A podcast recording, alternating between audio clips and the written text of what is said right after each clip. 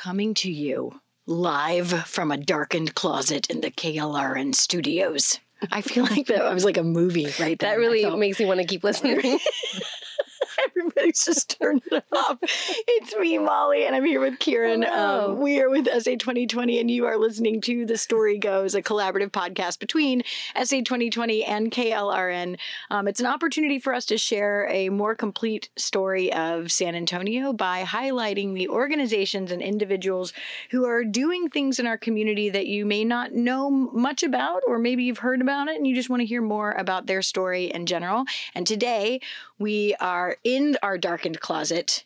Welcome, Jessica Weaver from Communities in Schools. Thank you. We always try to set it up as, hey, you're going to come over, we're going to go in the darkened closet, and we're just going to have a conversation. And I think everybody sort of puts it in their brain like, yeah, yeah, sure, that's what we'll do. And then you get here and you're like, oh, you were serious. Yes, it, it fits all that description. And you've been told nothing else. That's it. We're like, we're not sending you questions. We are literally just going to sit down and have a chat. Um, hope you're ready. I'm Welcome. ready. Yeah. Um, I've known you, Jessica, for a hot minute, I feel.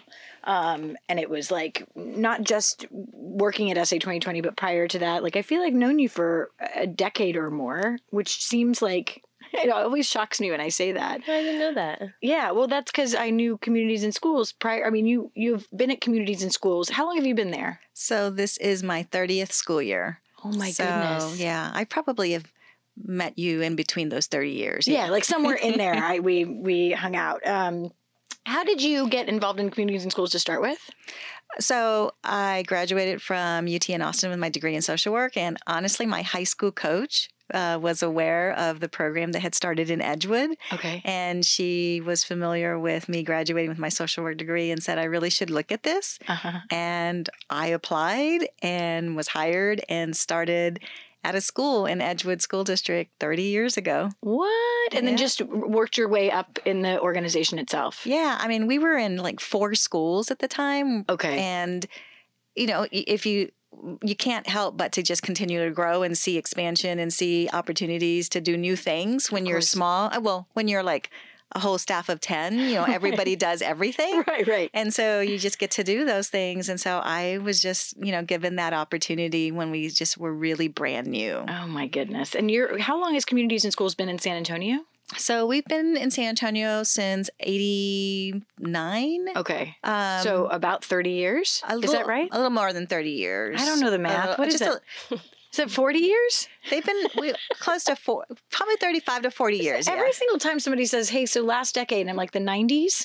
So it's not the nineties. Yeah, so C I S started probably more like an eighty-four-ish okay, area. Got it. Okay. And, um, and then by the time I came here, it was just about maybe like four schools and okay. stuff like that. So, so very small. Well, okay. wait a minute. When you went to school for your degree in social work, did you know that you wanted to take that and work specifically in education and with kids? Actually, I knew I wanted to work with kids, but I actually really wanted to do medical social work. Oh. And my internship was in a clinic. Okay. But I knew kids were my interest because the reason I ended up going into social work is I did a volunteer work as part of my class, and I uh, worked in a runaway shelter. Okay.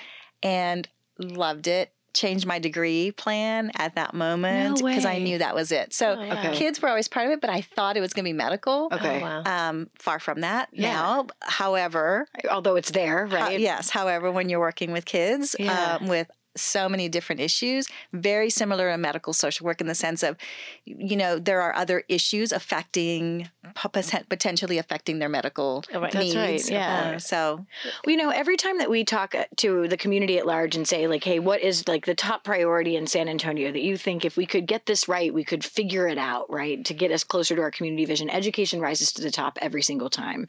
And I think when we start talking about education or medical or what, we sometimes tend to, if we don't see the full breadth of it, and you just sort of tied it all together, right? That everything is influencing or being influenced by other things all the time, right? So a, a young kid who's sick or can't get to school or doesn't have food at home, right, is also, it's influencing and affecting their education as well.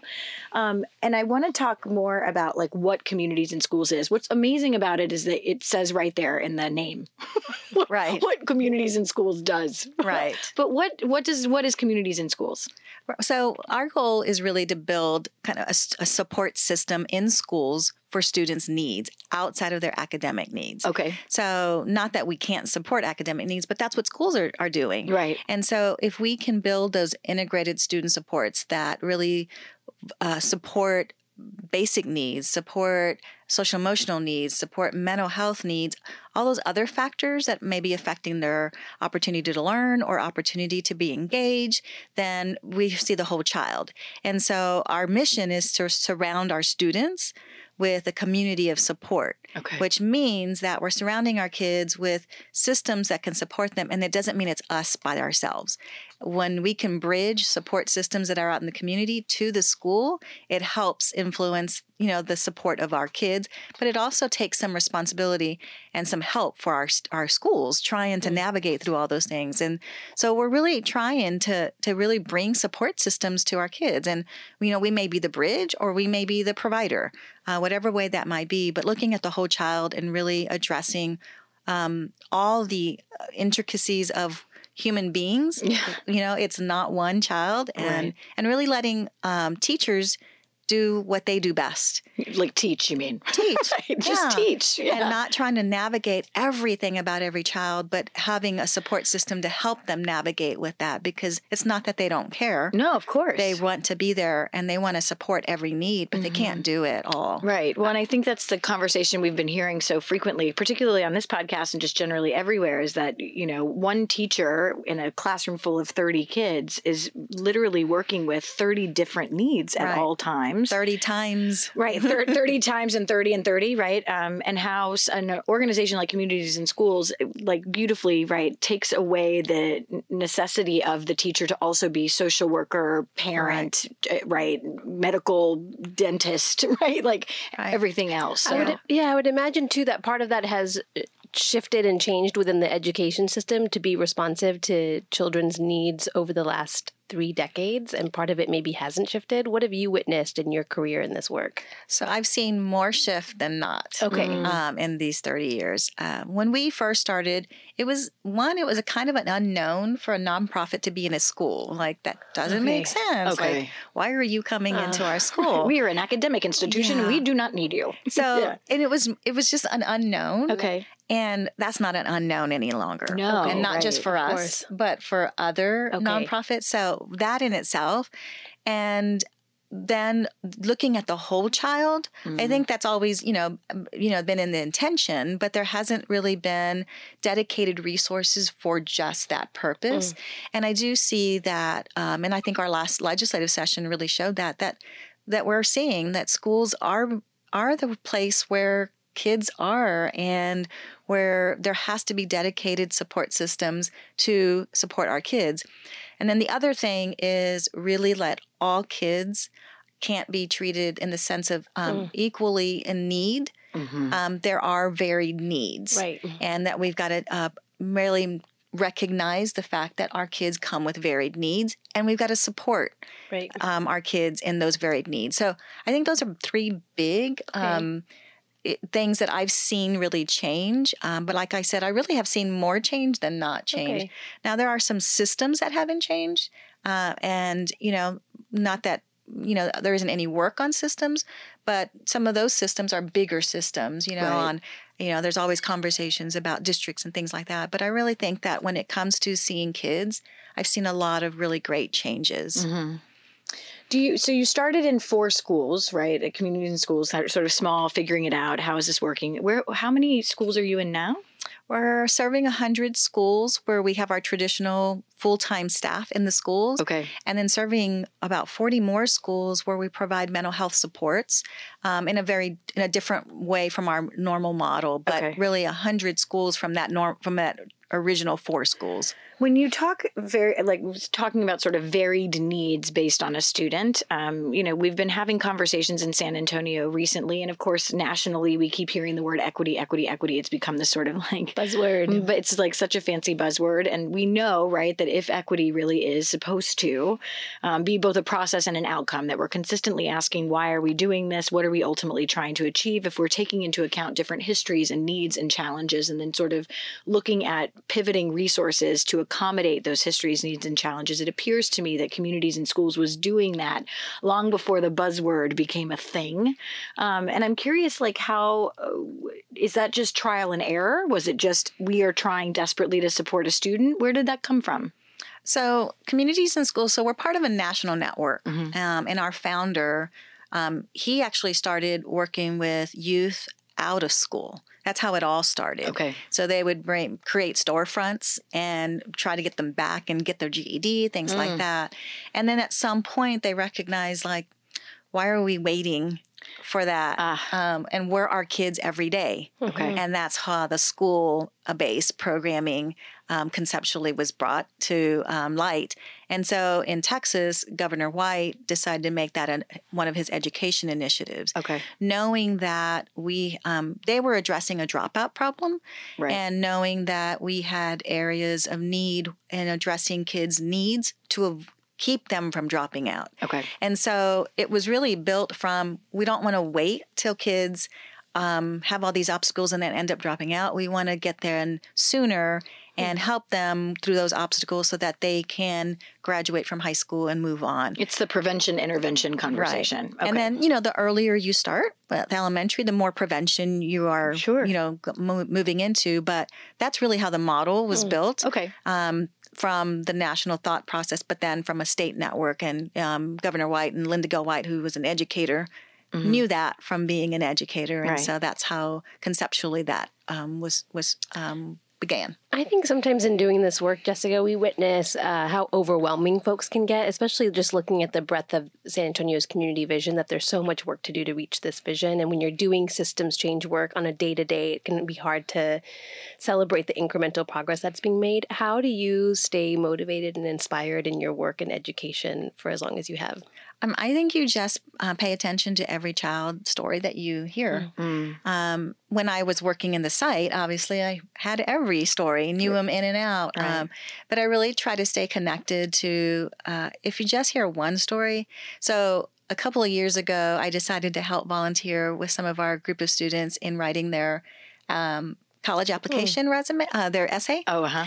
Not that I was really that much help, but um, I just was kind of bringing the story out right. and like, okay, what's going to make you different? And um, I've held on to that story because I still keep in touch with this student. And her story was amazing. Um, it was really about uh, finding herself. And her senior year, she just talked about, I'll tell you the story real quick, that she was a decimal point um, in her like physics exam, put it in the wrong place and you know, got it wrong. Oh, no. Uh-huh. Right.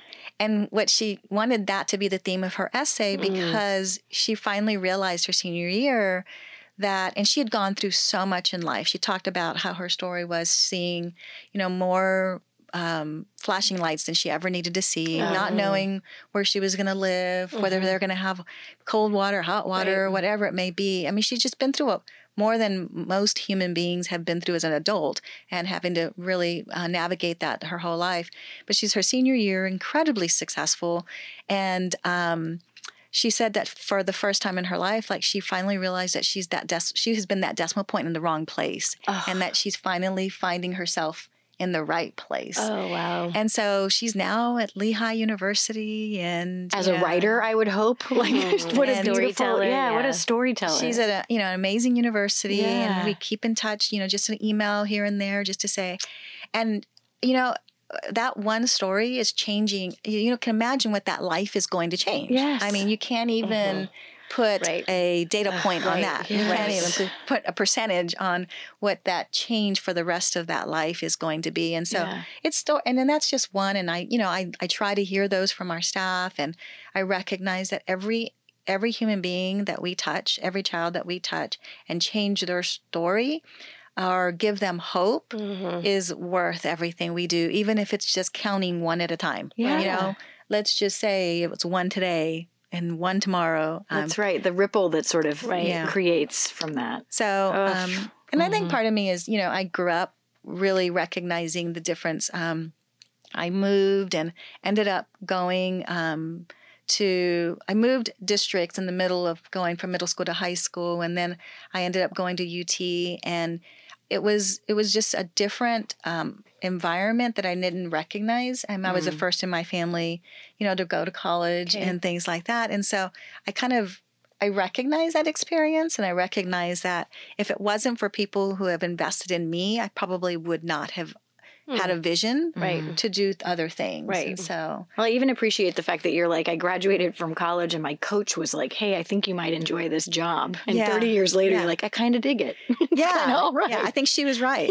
Yeah. She may have been onto something. Yeah. And that's like a, a coach. Right. Exactly. A site coordinator. Yeah. Somebody in your life invested in right. you yeah. and believed in you, and more than you believed in yourself. And so I hear that from our kids about their site coordinators all the time. Oh, wow. How does a student get involved with Communities in Schools? Mm-hmm. Like, how do you pick a student, or they come to you? Yeah, so in varied ways. So one is, you know, wherever we are as a partner um, okay. in that school full-time, that staff are there full-time. And so in different ways, I think in elementary, um, you really have the administration um, focusing on students that they really want to have some additional support systems. Okay. And they have some systems in place to identify. Um, teachers can, you know, recommend, I think this student could really use some additional support. We've had families come, um, you know, maybe needing some additional support. And so from there, I think at high school, though, you you have all that, but then you also have themselves. Mm. You know, they have... Um, they can identify it. Yeah, you know, in middle school and high school, you start seeing that. Um, but a lot in high school where they really... Or a friend says, hey, they helped me. Mm. Okay. Um, you can get help. And I always tell this story also. Um, you know, we just did the Stuff the Bus school supply drive. Yes. That's really big. And a lot of people think they're just giving school supplies, but I don't think people recognize the fact that when we have school supplies in schools, it's a safe place just to go ask for a pencil. Yeah. Go ask for paper. Go ask for a pen. Yeah. But what it is, it's a safe place to start with asking for a pen, and then eventually like, oh, by the way, can I just tell you, like, I don't want to bother, you know, burden my parents right now. They're going through a hard time, mm. you know, not can't afford this. And it's just a safe place to start. Oh, then, yeah. you know, it's like you you ask for something really safe, oh, and yeah. then you start telling a little more. And so yeah. I think that it's bigger than just the school supplies yeah. need. It's also like, we're here. Yeah. No, you know, no. There's no judgment. As right, to there's no agenda. That, yeah, right. And then eventually just, you know, kids feel like, oh, I have a place I can, I think I can tell them. Oh, yeah. So, um, so yeah, I mean, I think that, you know, people don't recognize how much they do help by Ooh. providing support systems like that. Yeah. You buy a, a thing of paper and some pencils at the Stuff the Bus thing and throw it in the bus, and you yeah. walk away and realize, yeah. oh, I've just given sort of the invitation, right, for a student to talk to someone and right. potentially get more support. Oof. Okay. Yeah. How big is the team at Communities in Schools? I mean, that makes me curious now about sort of what does it look like to have the capacity to serve this many schools and, and to meet the different needs of students at each of these schools? So uh, we are a staff, I think, about two hundred three. Wow. Okay. From ten. From ten. I, yeah. I love that. So um, it's a it's a actually a huge leap from last year. Okay. We were, oh, okay. we were prov um, provided and um, grateful for an increase in funding through the okay. legislative session. Okay. And so we are actually this year adding twenty more schools. Oh, wow. Oh. So, yeah. And, you know, in those twenty schools, you know, it may be multiple staff. So okay. we've added quite a bit of staff. Okay. Um, so I am... So when I started with Communities in Schools, there was ten of us, right? Okay. And so we knew each other, our families, everybody. Right. Yes. And so um, so the big challenge for me is, like, I don't have that oh. same, right. you know, connection with, with staff who work right. at a school every day. We right. don't even get to see them all the time. Okay. So, yeah, so it's two hundred three, and it's different. It is different. Trying to keep that, like, grassroots level. The touch points, of yeah. course, and relationship building, both yeah. of the schools as well as your entire team. That which makes me think about your leadership and how has it shifted as you talk about the way the education system and the changes that you've seen. What are also the changes that you've experienced in your leadership? So, you know, I think that you're constantly trying to figure out what's the right um what's this right strategy? Mm. Um, so part of me, I want to be, I want I hope I can still be the same person. Mm-hmm. Um, and I think because I came from working with schools and working with students, that that is my primary interest in the understanding that story. Yes. Um, but also navigating, becoming bigger. has been like, it takes you away from that part of it. And so as a leader, you're trying to figure out, okay, where's my time go? Mm. Where does my time need to go so that I'm a, a support to my staff so mm-hmm. that they are feeling supported for what they need to do, but maybe it has to go in a different direction. Mm. And I think that's when, as you, as we've grown, so I mean, in the last five years, we've grown tremendously. Right. right. And so as we continue to grow, I see myself having to analyze my time okay. a little bit differently. And realizing like I am, I am helping them from a different lens and a different maybe, um, or a different angle. Okay. Yeah, sure. There's also a kind of, like as you're telling me, like this growth over the last five years is also something. It has to do with leadership, right? Like either understanding we need to pivot and grow some, or we're seeing different needs and must shift. So I assume that takes some of your.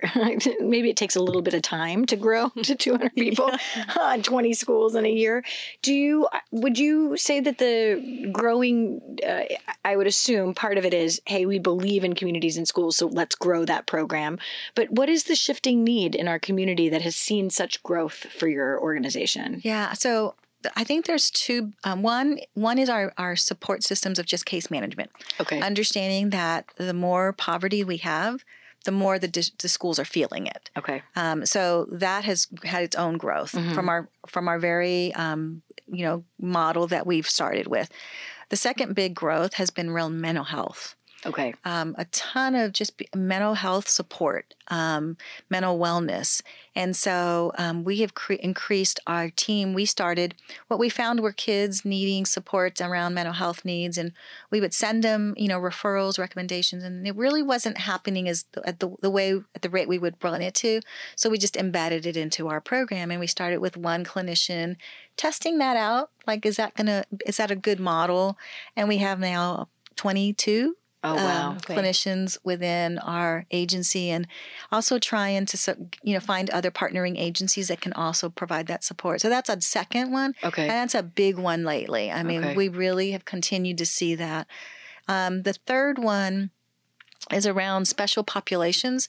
So we feel being in a school is really us. That's who we are. But we also feel like there are special populations that a school-based model isn't always Um, hitting that. Okay. And so um, one is with our, we have a, a staff now at Haven for Hope.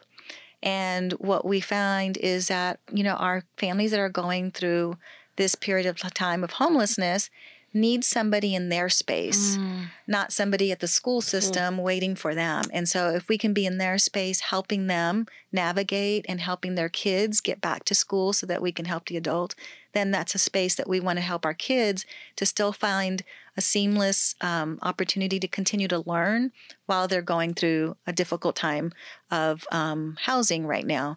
So w- what we're trying to do is really address some special populations. Okay. But what the focus is to keep kids engaged in school. Got it. So we're right, not leaving sure. yes, our right, mission right, right. because we know that if our kids don't stay on target, then that's right. Then you know the opportunity for them to potentially drop out or lose hope, and that is right. there. And so, so that's another area that we're really trying to do. And one more is we're doing some new work with the adults in the school. Okay. So we're actually putting coaches who are also clinicians. Okay. And they are really just helping teachers and administrators and schools navigate through addressing our kids' social, emotional, mental health needs. So okay. it kind of goes with the increase of social, emotional, mental health needs sure. of our kids. It's helping a teacher who sees a student who knows that they are distressed or mm. or something is going on in their life, and helping them navigate that conversation. Like, what should I say? What should I not okay. say? And then h- helping just educate them around um, issues around mental health, because that's not their, you know, that's right. not their training. That's right. And we're not expecting them to be clinicians, mm. but the more we become educated, the more we become aware, um, the, the better we are in creating healing environments for our kids. And then also just self-care for adults who are mm. taking on mm-hmm. all this responsibility yeah. of the needs of their kids and helping them think of themselves and self-care. So that's uh, the fourth big one that we're working on right now. What you've just sort of painted also for me, at least paying attention, you know, we work very closely with our nonprofit partners, and I obviously have sort of a soft spot for what nonprofits do. Is I think nonprofit organizations were built on community need and pivot very easily to making sure that it's sort of wrapped around how can we help our people. Um, you being in sort of the nonprofit sector for thirty years in this organization, seeing it grow and shift and change and move, what you've just painted for anybody listening is if your mission is real, right? We are supporting students. We want them to stay mm-hmm. in school and get through, right. get through school.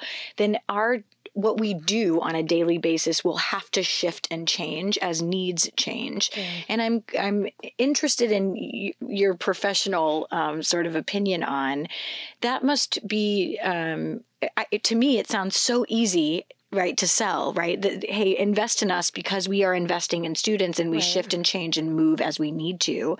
And we also know that that's so difficult, right? As need, uh, mm-hmm. we hear it all the time, infinite need, finite resources, and you're growing exponentially and it looks like you've got everything under control. How do you tell the story to just the generic public who might want to invest in your organization or a funder or government who's like, oh, wait, your model seems smart, but it also seems like it's growing exponentially. exponentially.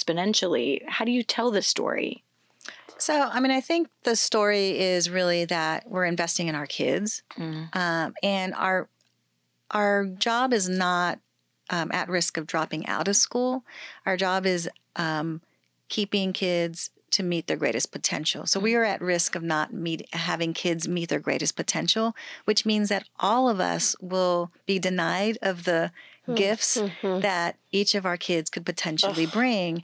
And because we've seen it, and so, for instance, you know, we have Rey Saldaña, who was a former C I S uh, student. Yeah, Rey Saldaña, former council member, right? right? Who, Chair of V I A board now, yeah. right? And so you can do, you know, name all the, you know, the, the things that he has been successful with, but not just that, is that he's come back to bring it back. Yeah. Um. So, you know, Councilwoman um, Adriana Garcia, like yeah. she um, is a former C I S okay. student.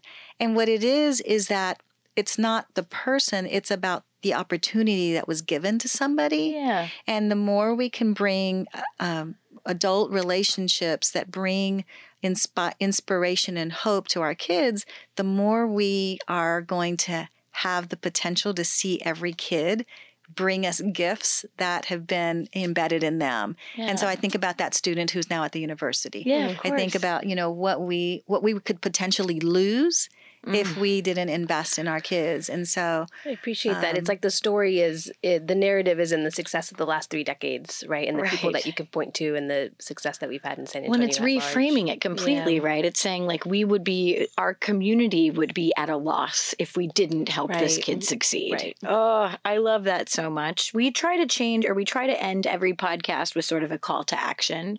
Um, and as the person who leads Communities in Schools, we're going to ask you to give us one. What is the call to action for somebody listening today? I think the call to action for anyone that's listening today is been finding out what your gift is mm-hmm. and what you can potentially give to a child or a student or another nonprofit. And I think that many people question themselves about what do I have to offer, mm. but never go and ask. And I think if If I can just ask you to find something that you are passionate about, find a nonprofit that you find matches that mm-hmm. and ask. And if you at least do that, then at least you know mm-hmm. whether you have that gift to give or not, because I think that's where people stop, as they don't really even take that first step yeah. in asking, can I potentially be of any support? So I would ask for everyone to think about their gift, mm. what they have to offer. And maybe that's a gift of time, a gift of talent, a gift of, of maybe resources. None of them are um, excluded from the opportunity to, to make a difference. So that would be probably my challenge, is to to find your own gift and figure out if it can fit somewhere, because oh. it probably will. It, I'm sure it'll fit somewhere. Yeah. I yeah. love that so very much. I'm also like, I feel um, indebted to your coach right now. Oh, I'm yeah. so happy that your coach was oh, like, go apply example. for this job. Yeah.